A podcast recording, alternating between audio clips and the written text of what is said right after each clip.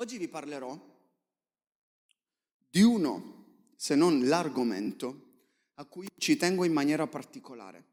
È uno dei temi, è dei, delle, delle cose su cui secondo me ogni tipo di persona deve assolutamente lavorare. È una di quelle cose da approfondire, è, è, è quel tema che mi appassiona e che vorrei iniziare anche a trattare ancora di più. Vi voglio far vedere prima una foto, guardate. Sapete chi è questo? Chi lo conosce? Forse gli, gli, gli artisti. Jimi Hendrix, ok? Molti lo conoscono, altri non lo conoscono. Jimi Hendrix è stato definito il miglior chitarrista di tutti i tempi, va bene? Eh, ha, fatto, ha fatto la storia. Questa qua è stata l'ultima foto che gli hanno fatto il giorno prima di morire. Okay? Pensate che durante un concerto, stadio di 50.000 persone, lui è salito sul palco talmente drogato, c'era gente che pagava un sacco di soldi per Jimi Hendrix, era un mostro. Lui riusciva a suonare con i denti, con il gomito, con la fronte, cioè, ma, ma, sul serio, eh, non sto scherzando, era un, un talento allo stato puro. Lui entrò sul palco, si avvicinò al microfono e cadde steso per terra talmente, talmente era drogato. E lui praticamente poi è morto a 27 anni. Eh, sapete che c'è il club dei 27 anni, tutti quelli che sono morti uh, a 27 anni. Lui è morto soffocato dal suo vomito eh, dopo, a causa di un, di un overdose. Vi voglio far vedere un'altra foto. Lo conoscete? Uno dei più grandi. Maradona, sei di Napoli, no? Castellammare di sta, ma ci avevi scommesso. Maradona, ragazzi, Maradona. Cioè, eh, eh, dopo San Gennaro c'è Maradona. Ok? È, è, è, uno dei più grandi giocatori, no? Alcuni conoscono Pelé, altra generazione. Qua stiamo parlando di Maradona. Maradona era talmente bravo che segnava anche con le mani, cioè era, era veramente, lo, lo, chiamavano la mano di Dio. Quindi stiamo parlando di un giocatore eh, eh, interessante perché aveva, la gente diceva, dobbiamo, dobbiamo separare il giocatore dalla persona per riuscire ad accettarlo. Perché il giocatore è un giocatore incredibile, veramente, veramente bravo. Invece la persona, lui aveva problemi di alcol, di droga, di gioco, mm, si parlava anche di abuso e di tantissime altre situazioni che non sto qui a spiegarvi. Guardiamo un'altra foto.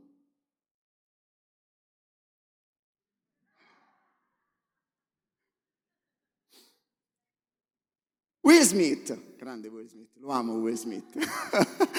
Mitico Will Smith, eh, sapete tutti questa storia, ormai nel senso hanno fatto più meme che Oscar consegnati in tutta la storia del cinema, eh, ha dato uno schiaffo a Chris Rock, non, non, sto qui a dirvi, a raccontarvi perché ha preso in giro la moglie, eccetera, eccetera, eccetera, praticamente è passato, tu, tutto, tutta la cerimonia degli Oscar è passata inosservata, si, ci si ricorda soltanto, la, la gente ha scoperto che esistono gli Oscar grazie allo schiaffo, alcuni non sapevano neanche che cosa fossero gli Oscar, grazie, grazie a lui. Stiamo parlando di eh, Will Smith, stiamo parlando di uno, secondo me, uno degli attori migliori in assoluto. Eppure c'è stata questa sua reazione, sì, poi ha chiesto scusa, ha anche pianto, chi era Denzel Washington? Eh, che ha detto quando ti trovi così in alto fai attenzione perché poi arriva il diavolo, eccetera, eccetera. Quindi ci sono state, sono state anche dette delle cose interessanti, corrette, giuste che io condivido. Lui ha chiesto scusa, tanti hanno detto, eh no, però effettivamente è importante che poi chiedi scusa, quindi va bene, va bene, ma non ci ricordiamo dello schiaffo. Okay? Non ci ricordiamo delle scuse. Eh, e oggi voglio parlarvi, questo è il titolo della mia predica. No? Non c'è? No, allora, non c'è. Il titolo della mia predica è Talento contro carattere. Talento contro carattere. Oggi i social e non solo esaltano sempre il talento. Qualsiasi cosa. No, tienimi lo schiaffo di Will Smith. Che mi... Ok. Eh, oggi, oggi, il mondo esalta il talento, guardate anche sui social, noi mettiamo sui social i nostri risultati dovuti al nostro talento, a quanto siamo bravi, a quanto sappiamo parlare, quanto, uh, nost- ai nostri risultati sportivi o meno. Pensate che un giornalista una volta eh, ha intervistato il grande evangelista Moody, uno di quei nomi che ognuno di noi dovrebbe conoscere, e gli ha chiesto chi è stata la persona che ti ha creato più problemi in tutta la tua vita. E Moody ha risposto, mi ha creato più problemi, più problemi Moody che ogni altra persona. E un'altra persona disse, dove vado io? Ci vado anche io e rovino tutto. E molte volte è un po' così. Vi siete mai trovati? Io considero eh, la vita come una grande corsa ad ostacoli. No? Sapete la corsa ad ostacoli, quello che sono gli ostacoli e salti? E la mia vita è una grande corsa ad ostacoli e il più grande ostacolo sono io, continuamente. Vi siete mai trovati a lottare con, contro il vostro carattere? Quanti hanno lottato contro il proprio carattere? Per vari aspetti, per varie, per varie situazioni. E nella Bibbia ci sono anche dei personaggi super talentuosi, dei personaggi che tu dici, io voglio essere come questo personaggio. Da piccolino io volevo eh, essere sempre come Salomone. Salomone, l'uomo più saggio della terra. La Bibbia dice che non c'è mai stato, non ci sarà più un uomo saggio come Salomone. Quindi eh, praticamente non ho potuto più fare quella preghiera, perché se Dio ha detto non ci sarà più, Inutile che gli chieda la saggezza di Salomone. Va bene? O cambio, cambio preghiera. Pensate Salomone. Ha avuto... Chi era il papà di Salomone? Davide, l'uomo dal cuore di Dio. Uno dei migliori padri che, insomma, anche secondo la Bibbia si potrebbe avere. Aveva conquistato regni. Le regine da fuori venivano per conoscere tutto quello che lui aveva fatto. Era ammirato da tutti tutti ragazzi, tutti. Eppure aveva 700 mogli e 300 concubine. Lui aveva conquistato tutto il mondo, ma non era riuscito a conquistare se stesso. Pensate a Sansone, Nazireo, uno dei livelli di consacrazione più alti stiamo parlando. Prima si parlava di consacrazione, noi ragazzi stiamo parlando. Sansone era nazireo, era molto consacrato. L'unzione che Salomone aveva, altri non ce l'avevano. Salomone era stato scelto come giudice per liberare. Era carismatico, era un animatore, era un cerimoniere. Quando faceva le feste con i filistei uccideva 20 a 20. Okay. Quindi quando tu uscivi con lui sicuramente ti divertivi ma litigavi anche. Era un uomo dal mi piace facile e dal ti amo veloce. Pensate, l'uomo più forte sovrannaturalmente si è dimostrato il più debole moralmente. Talento contro carattere. Se fosse morto primo a se stesso, non sarebbe morto con i filistei. Molte chiamate nella vostra vita muoiono perché non state decidendo di morire a voi stessi, ma ci teniamo abbracciato il nostro carattere e non decidiamo di far morire quello che dentro di noi deve morire. Io sono arrivato a questa conclusione, che il carattere trionfa sempre sul talento ed era la slide che ho messo prima, il sempre, sempre, sempre. Noi curiamo i giovani da, da tanti anni, ok? 13, 14, 15, non, non mi ricordo. Abbiamo visto passare sicuramente una generazione in questo tempo. E, e, e, pastore Romy, Andy eh, e gli altri supervisori che sono qui ormai con noi da oltre dieci anni lo sanno, il carattere vince sempre sul talento. Ogni talento, ragazzi, è un dono di Dio. Il carattere è frutto delle vostre scelte. Tu non lo puoi delegare assolutamente nessuno. Se tu vuoi, eh, eh, stai cercando di capire la volontà di Dio, vuoi comprendere la tua chiamata, eh, vuoi fare delle cose grandi per Dio, ma vuoi, vuoi fare anche delle cose piccole per Dio, qualsiasi cosa tu voglia fare, hai bisogno di carattere. Pensaci cos'è che stimi e apprezzi più di una persona? Carattere. Io dico sempre, tu non ti ricorderai mai quello che una persona ha detto, tu non ti ricorderai quello che io avrò fatto, tu ti ricorderai come io ti ho fatto sentire. Fine. Tu tante cose che io ho detto non te le ricorderai mai. Tanti miei progetti negli anni, student revival, tutte queste robe, la gente pff, li ignorerà, ragazzi, è così. Anche se riempiamo gli stadi, la gente se ne dimenticherà. Ma tu ti ricorderai, guarda, non mi ricordo quello che ha fatto quella persona, ma sono, sono stato a, pranzo con, con Vittor, non so neanche cosa ho mangiato, ma sono stato bene. Avete mai detto una roba del genere? Questo si chiama carattere. Vi voglio far capire cos'è il carattere. Il carattere è frutto di queste cose. Guarda, guardiamoli insieme. Guardate, ah, il carattere è le azioni insieme alle vostre reazioni più le vostre motivazioni. Questo mostrerà il carattere che noi abbiamo. Non bastano soltanto le azioni, perché è necessario vedere la tua reazione. E non serve soltanto la tua reazione, perché io ho bisogno di andare a individuare la tua motivazione. E questo è il carattere. E quando premi, quando spingi, quando fai uscire determinate cose, quando la vita ti costringe, allora esce il tuo carattere. Non è detto che la crisi renda più forte il carattere. No, no, perché i problemi ti renderanno più forte, ma non è vero. Sicuramente i problemi faranno uscire il tuo carattere, perché mostreranno il modo in cui tu eh, stai, stai, reagendo. Solitamente quando ci sono i problemi tu puoi, fare, puoi scegliere tra due cose, compromesso o carattere. La maggior parte sceglie compromesso. Sapete perché pochi scelgono il carattere? Perché fa male, perché è doloroso. Carattere significa scolpire, significa scolpito dentro, significa essere scultori di se stessi. E il carattere fa male. È per questo che molte volte abbiamo e si hanno problemi di carattere. Questa è una delle lezioni più importanti che ascolterete quest'anno. Ragazzi, focalizzatevi sul carattere Cercate di lavorare sul vostro carattere. Pensate che oggi hanno dovuto inventare il concetto delle soft skills.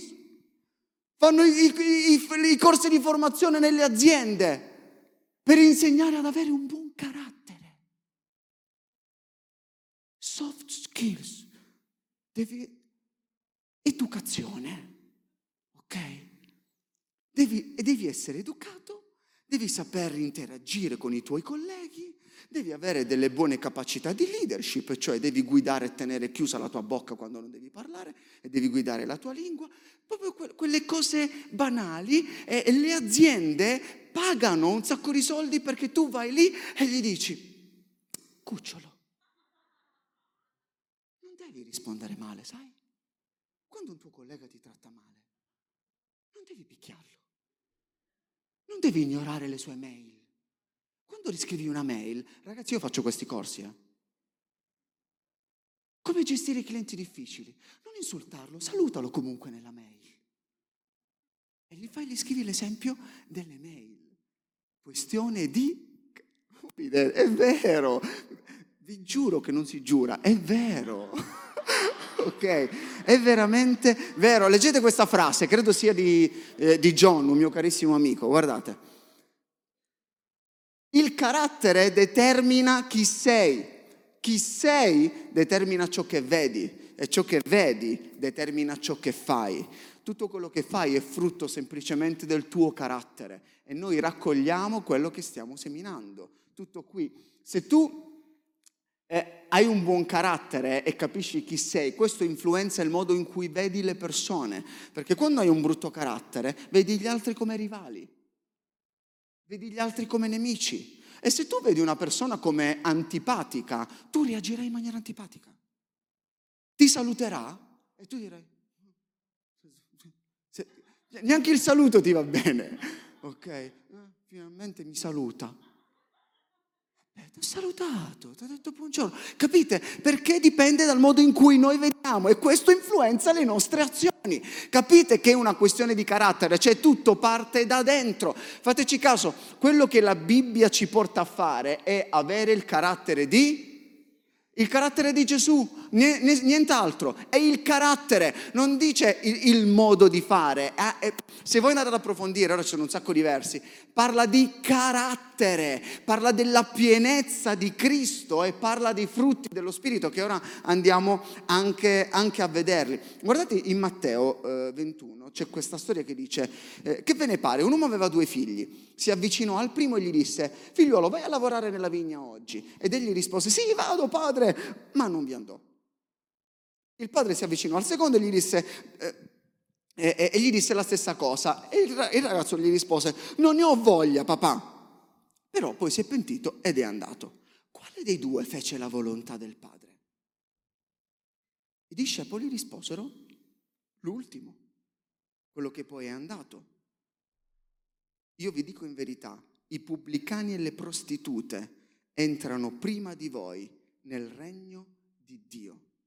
Qua sta parlando di carattere Qua sta dicendo che le tue intenzioni non sono le tue azioni. Tu puoi avere le, int- le bu- più buone intenzioni del mondo. Ah, ma io non volevo peccare, ma hai peccato. That's it. Dio non ci giudicherà per le nostre intenzioni. Noi sì, noi con, con le persone sì. Ok? Solitamente noi, noi giudichiamo noi dalle nostre intenzioni e le altre persone dalle loro azioni. No, ma io sono una brava persona. No, ma mia testa ho studiato 100 pagine. Non avevo il libro con me, però ti guardi la mia testa. Eh? Okay. Però, però non l'ho fatto. Perché? Tu puoi anche voler portare la, la, pace nel mondo. Si sono avvicinati da me ragazzi che volevano, io voglio fare, io voglio, io voglio. Non è una questione di quello che vuoi, è una questione di quello che fai. Che fai? Guardate nell'Apocalisse, nell'Apocalisse alle sette, alle sette chiese, vi ricordate le lettere alle sette chiese? Io conosco le tue, io conosco le tue opere, non cuore. Ah, ma basta che ci sia il cuore. No, no, no, no, no. alla fine della Bibbia c'è scritto io conosco le tue opere. Dio ci giudicherà attraverso le nostre opere. La salvezza è gratis, quello è un altro discorso. Stiamo parlando delle nostre opere. Perché? Perché quando il tuo cuore è pieno è naturale che tu produci quel tipo di opere. Quindi non è una questione di, eh, ma ah, l'importante è che il cuore. No, perché se c'è il cuore, tu farai anche tutto quello che devi fare. Ragazzi, il talento è un dono, il carattere è una scelta. Dobbiamo sceglierlo. Io ho un carattere schifoso, l'hai scelto tu. Tu hai scelto un carattere schifoso. Tu puoi scegliere un buon carattere. Solitamente in questo momento tutti pensano a qualcun altro. Ognuno di noi ha degli aspetti che vorrebbe cambiare, va bene? Non, non è una questione di gara. Eh, ci sono degli aspetti del mio carattere che sono ottimi, ci sono altri aspetti che invece devono cambiare, devono migliorare. Ci sono alcuni aspetti dove magari eh, tu combatti di più, io combatto di meno o viceversa, ma dobbiamo lavorare tutti quanti in questo. Nella vita ci sono un sacco di cose che noi non possiamo controllare. Non possiamo scegliere la città in cui nasciamo, non possiamo scegliere eh, i nostri genitori, non possiamo scegliere la nostra famiglia, ma il nostro carattere assolutamente sì. E in che modo noi formiamo il nostro carattere? Attraverso le scelte che facciamo, va bene? Tu devi scegliere tra resistere a una situazione difficile o scappare, se rubacchiare un pochettino oppure pagare tutto il prezzo se dire tutta la verità oppure colorarla un pochettino o mettere per quieto vivere. No? Molte volte. Questo forma il nostro carattere. E oggi voglio parlarvi di come il carattere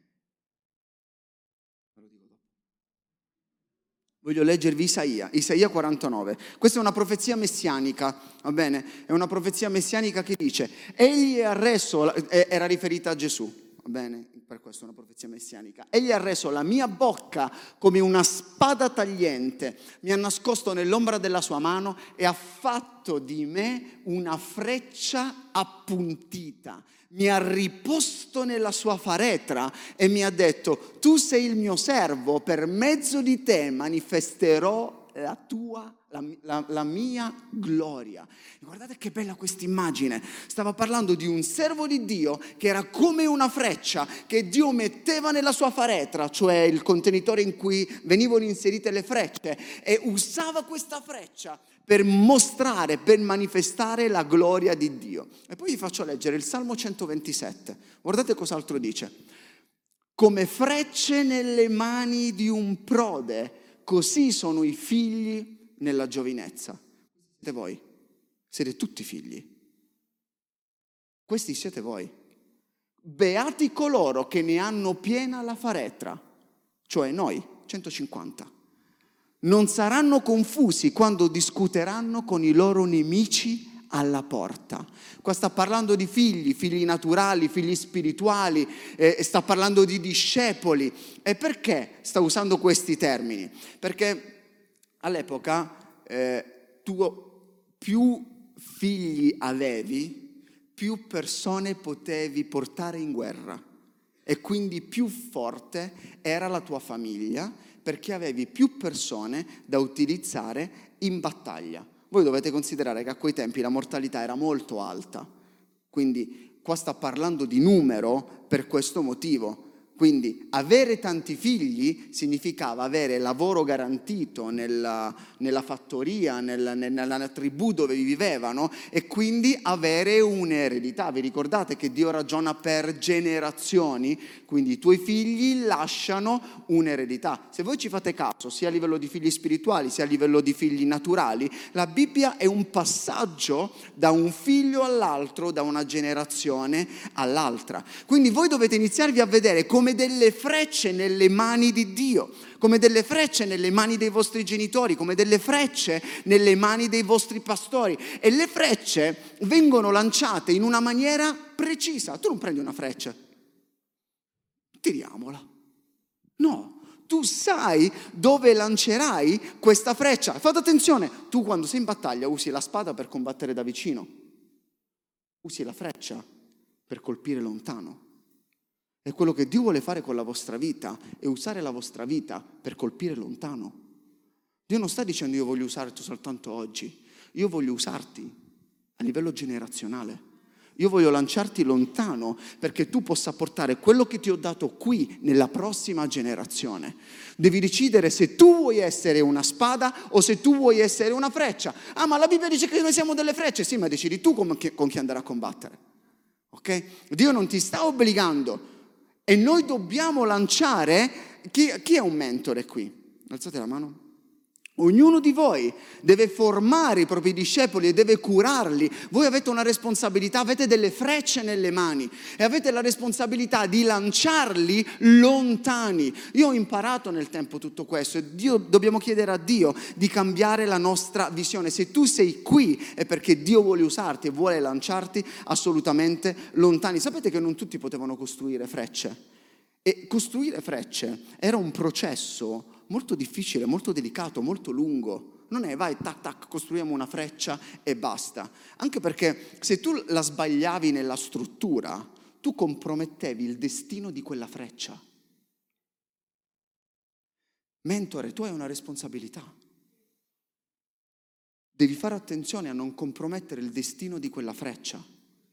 Non dipende tutto dal mentore, è un lavoro che si fa insieme, ma tu hai una grossa responsabilità. Alcune caratteristiche che devono avere le frecce. Quando parlo di questo mi riferisco al carattere. Va bene? È, è, chiaro quello che sto dicendo? La prima caratteristica che la freccia doveva avere, la freccia doveva essere dritta. Semplicemente. Immagina una freccia storta, era un boomerang. Invece no, Dio non vuole usarti come un boomerang, Dio vuole usarti come una freccia. Non doveva essere resistente, va bene? Non era, non, non era importante quanto fosse buono il materiale, perché poteva, usavano legno, ferro, bronzo, a seconda poi anche del periodo storico, naturalmente. Ma la caratteristica principale era che doveva essere diritta, diritta. Non importa quante parole profetiche hai ricevuto, non importa quanti sogni hai, non importa quanto è grande il tuo potenziale, non importa qual è il tuo talento, devi essere diritto. Quello che Dio ti richiede è semplicemente essere dritto e fare attenzione al tuo carattere. Tanti stanno crollando per il carattere. Tanti sono caduti per il carattere. E noi ci dobbiamo proteggere da tutto questo. Guardate Paolo cosa dice a Timoteo. Paolo, a suo figlio spirituale, a Timoteo, non ho portato qua la mia Bibbia, vabbè, mi ricorderò i versi, eh, dice a, al suo figlio spirituale, a Timoteo, Timo, gli aveva, praticamente gli aveva lasciato la chiesa di Efeso. Eh, storicamente eh, ho letto che era 10-20 mila membri, era una chiesa molto importante all'epoca, ok? Quindi immaginate la leadership eh, in questa chiesa, una mega leadership. Quindi Paolo gli dice, va bene, abbiamo iniziato, ti lascio, ti lascio questa chiesa. E Paolo dice, e Timoteo, primo Timoteo, non imporre le mani con troppa fretta a nessuno e non partecipare ai peccati altrui, conservati puro. Sta dicendo, fai attenzione, devi scegliere soltanto delle persone con un buon carattere. Quando vedi le persone con il carattere di Cristo, allora imponi le mani, altrimenti sarai complice di quel peccato. Tu conservati puro. E poi continua e dice, eh, eh, questa affermazione è sicura, se uno aspira all'incarico di vescovo, desidera un'attività lodevole, cioè responsabile di chiesa, un qualcuno che serviva all'interno della chiesa, pastori, insegnanti o persone che servivano. Bisogna dunque che il vescovo sia irreprensibile. Eh, ma tanto sbagliamo tutti. Irreprensibile, marito di una sola moglie, sobrio, prudente, dignitoso, ospitale, capace di insegnare, non dedito al vino né violento, ma sia mite, non litigioso, non attaccato al denaro, governi bene la propria famiglia e tenga i figli sottomessi, perché se uno non sa governare la propria famiglia, come potrà, come potrà governare la Chiesa? E non sia convertito di recente. Bisogna inoltre che uno abbia una buona testimonianza da quelli di fuori, non da quelli di dentro. Molte volte noi siamo fighi qui in chiesa, ma com'è la nostra testimonianza fuori? Vi rendete conto che, eh, che elenco fa? Non ce l'ho, non ce l'ho, non ce l'ho, non ce l'ho, vabbè dai, fra 15 anni ci lavoro e magari posso fare il vescovo. Qua sta dicendo che il carattere è una cosa seria, è una cosa seria. Paolo dice siate miei imitatori come io sono di Cristo. Se tu non puoi dire come Paolo in questo modo, allora vuol dire che il tuo Vangelo è inutile e il tuo Vangelo deve essere ripensato. Il Vangelo è siate miei imitatori, il mio carattere, prendete esempio dal mio carattere perché io sto imitando Cristo e così voi potete diventare anche come Gesù. Se noi non possiamo dirlo, dobbiamo ripensare il nostro Vangelo. Dobbiamo ripensare, o tu, tutti noi, eh? io per primo. E molte volte queste, queste, frasi mi fanno tremare, però è la verità ragazzi, altrimenti che Vangelo stiamo vivendo? Eh, eh no, però eh, magari tu lanci una persona e il ministero lo aiuta. Il ministero, la chiamata, l'impegno in chiesa non ha mai raddrizzato nessuno. Pensa a Sansone, pensa a Saul, pensa a Giuda e potrei continuare con l'elenco. Non è una questione di ministero Anzi, Paolo dice sempre, tratto duramente il mio corpo e lo riduco in schiavitù perché non avvenga che... Lo sapete questo verso? Ah, c'è scritto. Dopo aver predicato agli altri, io stesso sia squalificato. Questo verso io lo, lo sottolineo, non importa come predico, non importa. Okay? Se io non vivo in maniera pura e retta, questo squalifica tutta la mia vita. Tutta la mia vita. Ragazzi, carattere. Ragazzi, carattere. A volte ci sono persone con caratteracci. Eh, però la, lui è unto. Carattere. L'unzione te l'ha data Dio, tu non hai fatto niente. Carattere. Dio sta cercando. Non è che Dio non vuole usare alcuni ragazzi. Dio non può usare alcuni ragazzi. Ci sono alcuni di voi che bruciano dentro, hanno una visione chiara, hanno abbracciato la missione di Dio, ma non stanno permettendo allo Spirito Santo di trasformare il proprio carattere. Carattere. E quando una fre- perché è importante che una freccia sia dritta? Eh, eh, vado avanti perché voglio approfondire alcuni punti. Perché quando una freccia è lanciata e non è diritta, potrebbe ferire chi non dovrebbe e colpirà un bersaglio sbagliato. Dio non può usarti per ferire una persona che non dovrebbe essere nella tua direzione. Se tu non sei diritto, tu sbaglierai. E mancare il bersaglio cosa significa? Peccare. Cosa rivela? In che modo tu puoi capire la qualità di una freccia? È il discepolato che rivela la qualità di una freccia. Mentori, il discepolato non rivela i talenti, il discepolato porta fuori il carattere, perché è lì che noi dobbiamo lavorare. Noi possiamo aiutare i nostri discepoli a lavorare nel proprio carattere per lavorarci. Sapete come si raddrizzava una, una freccia? Nel fuoco. Nel fuoco si raddrizzava una freccia. È, è come quando, se vuoi vedere com'è una persona, la devi confrontare. Devi vedere come reagisce. Sei lì che lo stuzzichi, lo provochi anche. Come reagisci tu? Come... Io tante volte analizzo anche il mio carattere. Aia, che reazione ho avuto, che strano. Mm, non va bene questa reazione. No, no, no, no. Tu come reagisci quando sei sotto pressione? Eh, però mi hanno messo sotto pressione. Tu come reagisci? Quello è il tuo vero te. E quando sei sotto pressione, quella è la tua vera persona. Mamma mia, sono orribile. Sì, orribilissimo.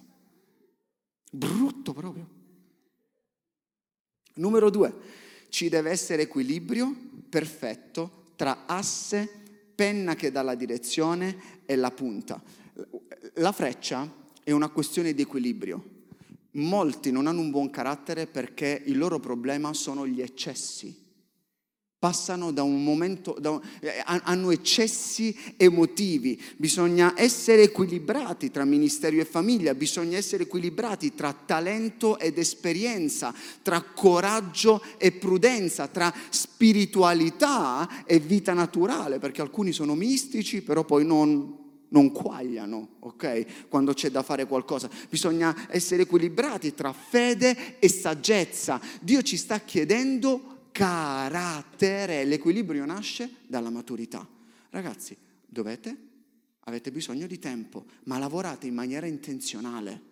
Dovete lavorare in maniera intenzionale. Paolo dice sempre a Timoteo, sempre lì, in quella prima lettera, rifiuta le favole ed esercitati invece alla pietà esercitati invece alla pietà. E quando parla di esercizio, sta parlando di un esercizio, uno sforzo, sta parlando di sport, anche qui, costante, devi esercitarti, il tuo carattere è un esercizio. Come reagisci quando ti criticano? Come reagisci quando ti applaudono? Come reagisci quando ti incoraggiano? Come reagisci quando ti dicono una cosa a cui non sei d'accordo? Come digrigni i denti? Come abbai? Che museruola usi? Devi capire qual è il tuo carattere. Azioni, reazioni, motivazione. Quando tu sei sotto pressione e a scuola reagisci bene, e quelli... Ti... Scusa, ti ho detto così. Ti ho mandato a quel paese comunque, eh?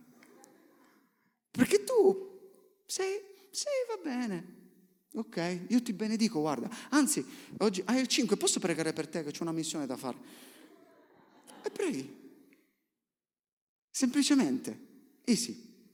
Allora, ora terminiamo insieme, va bene? Vi do tre consigli a un ultimo punto e poi, eh, e poi preghiamo insieme. Una freccia deve avere la punta affilata e preparata. È importante avere una punta affilata e preparata, altrimenti non andrà da nessuna parte. E ognuno di voi, voi non potete confrontarvi ragazzi, perché ogni freccia ha una punta diversa, ogni freccia eh, è, è, preparata per colpire un bersaglio specifico. Quindi voi sarete comunque sempre totalmente diversi, nel, nel, sempre sullo stesso livello di consacrazione, ma siete diversi. E chiedi a Dio, Dio per cosa mi hai affilato? Dio cos'è che devo fare? Eh, lo so che molti sono eh, ossessionati con Dio, qual è il piano di Dio per la mia vita. Dio non te lo dirà, basta, calmati.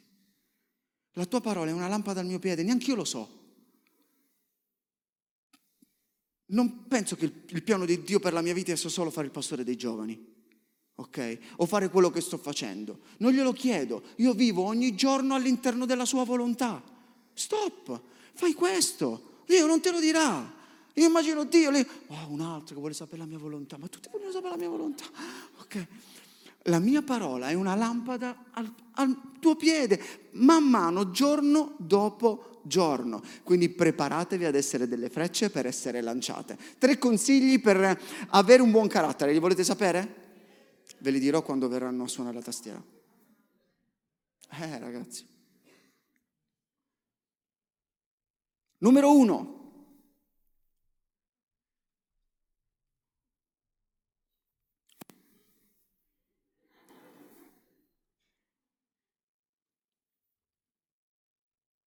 Numero uno.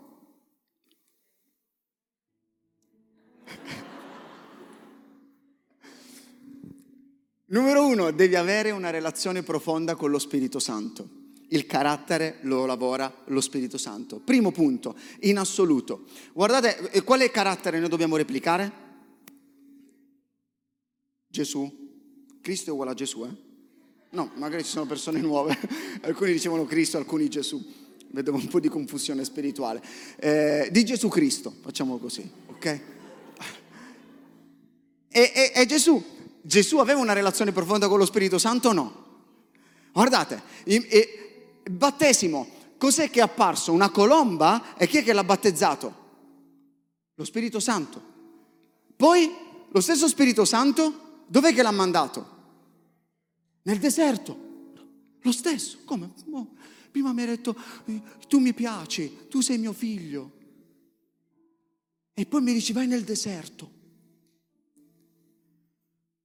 Molti si confondono a volte, non perché non ascoltano bene Dio, è perché non si fidano totalmente.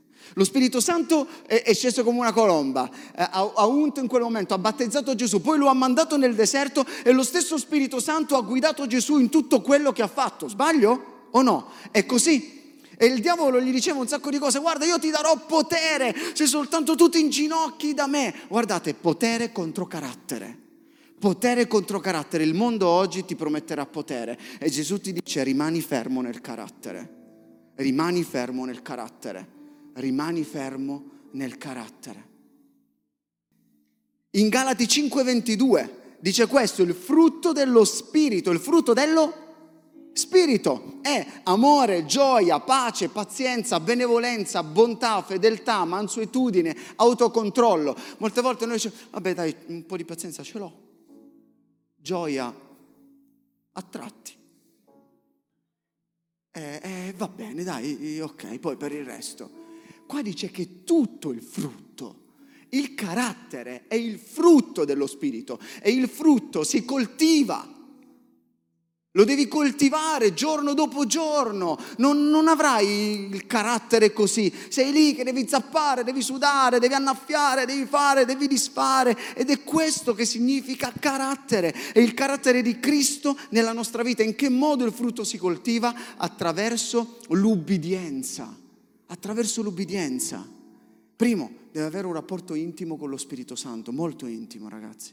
Guardate Gesù, è stato portato da un momento di eh, incoraggiamento e, e, e, dichiarazione della sua importanza al deserto, a poi a, a, a, a fare tutta la missione che doveva fare.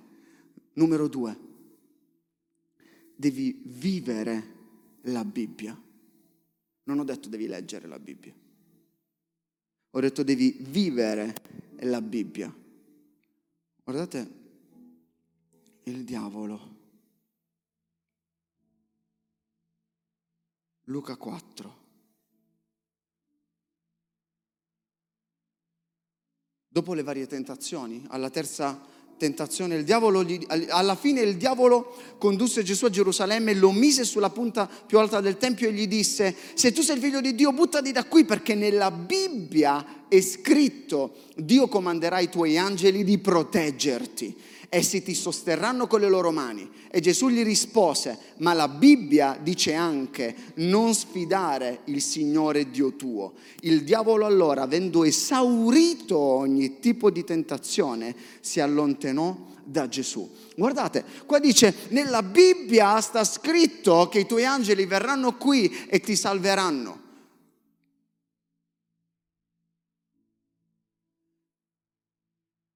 Spesso la parola sta nella nostra bocca, come nel diavolo, ma non sta nel nostro cuore.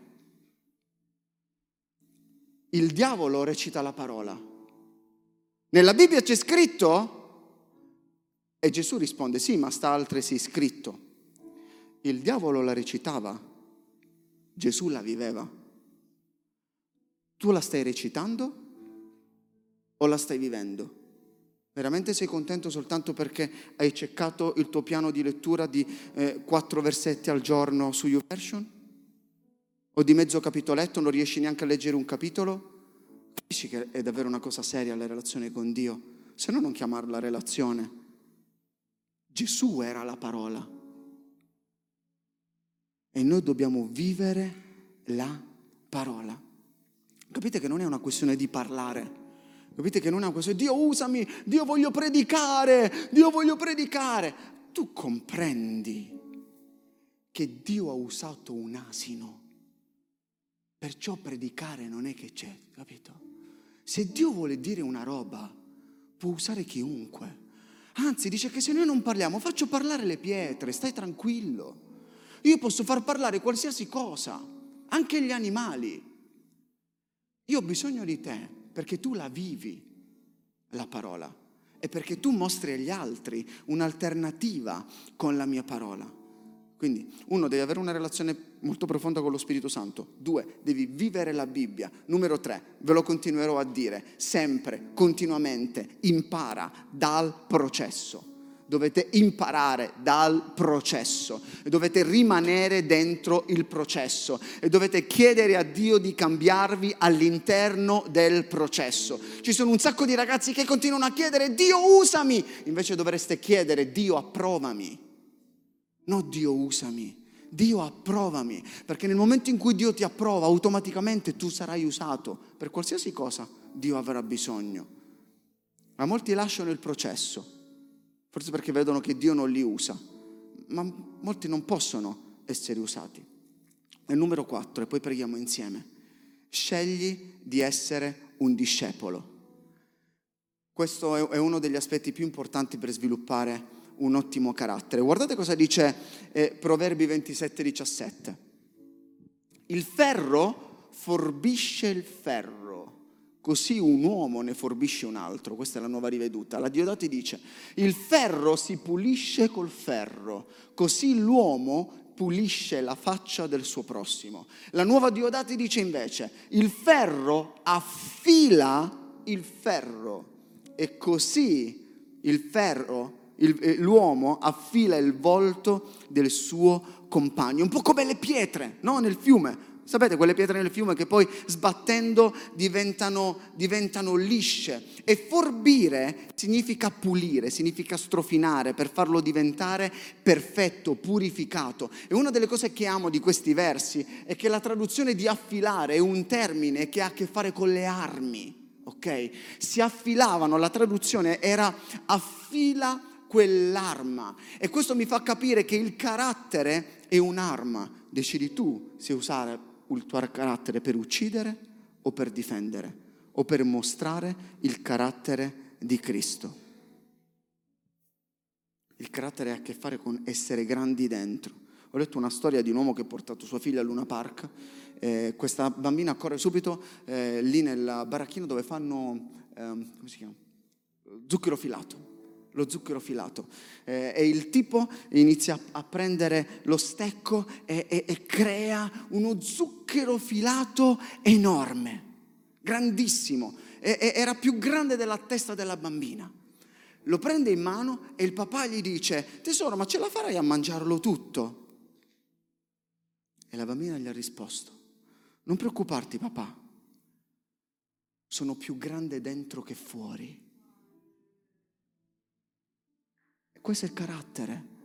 Il carattere significa essere più grandi interiormente che esteriormente. Questo è il carattere.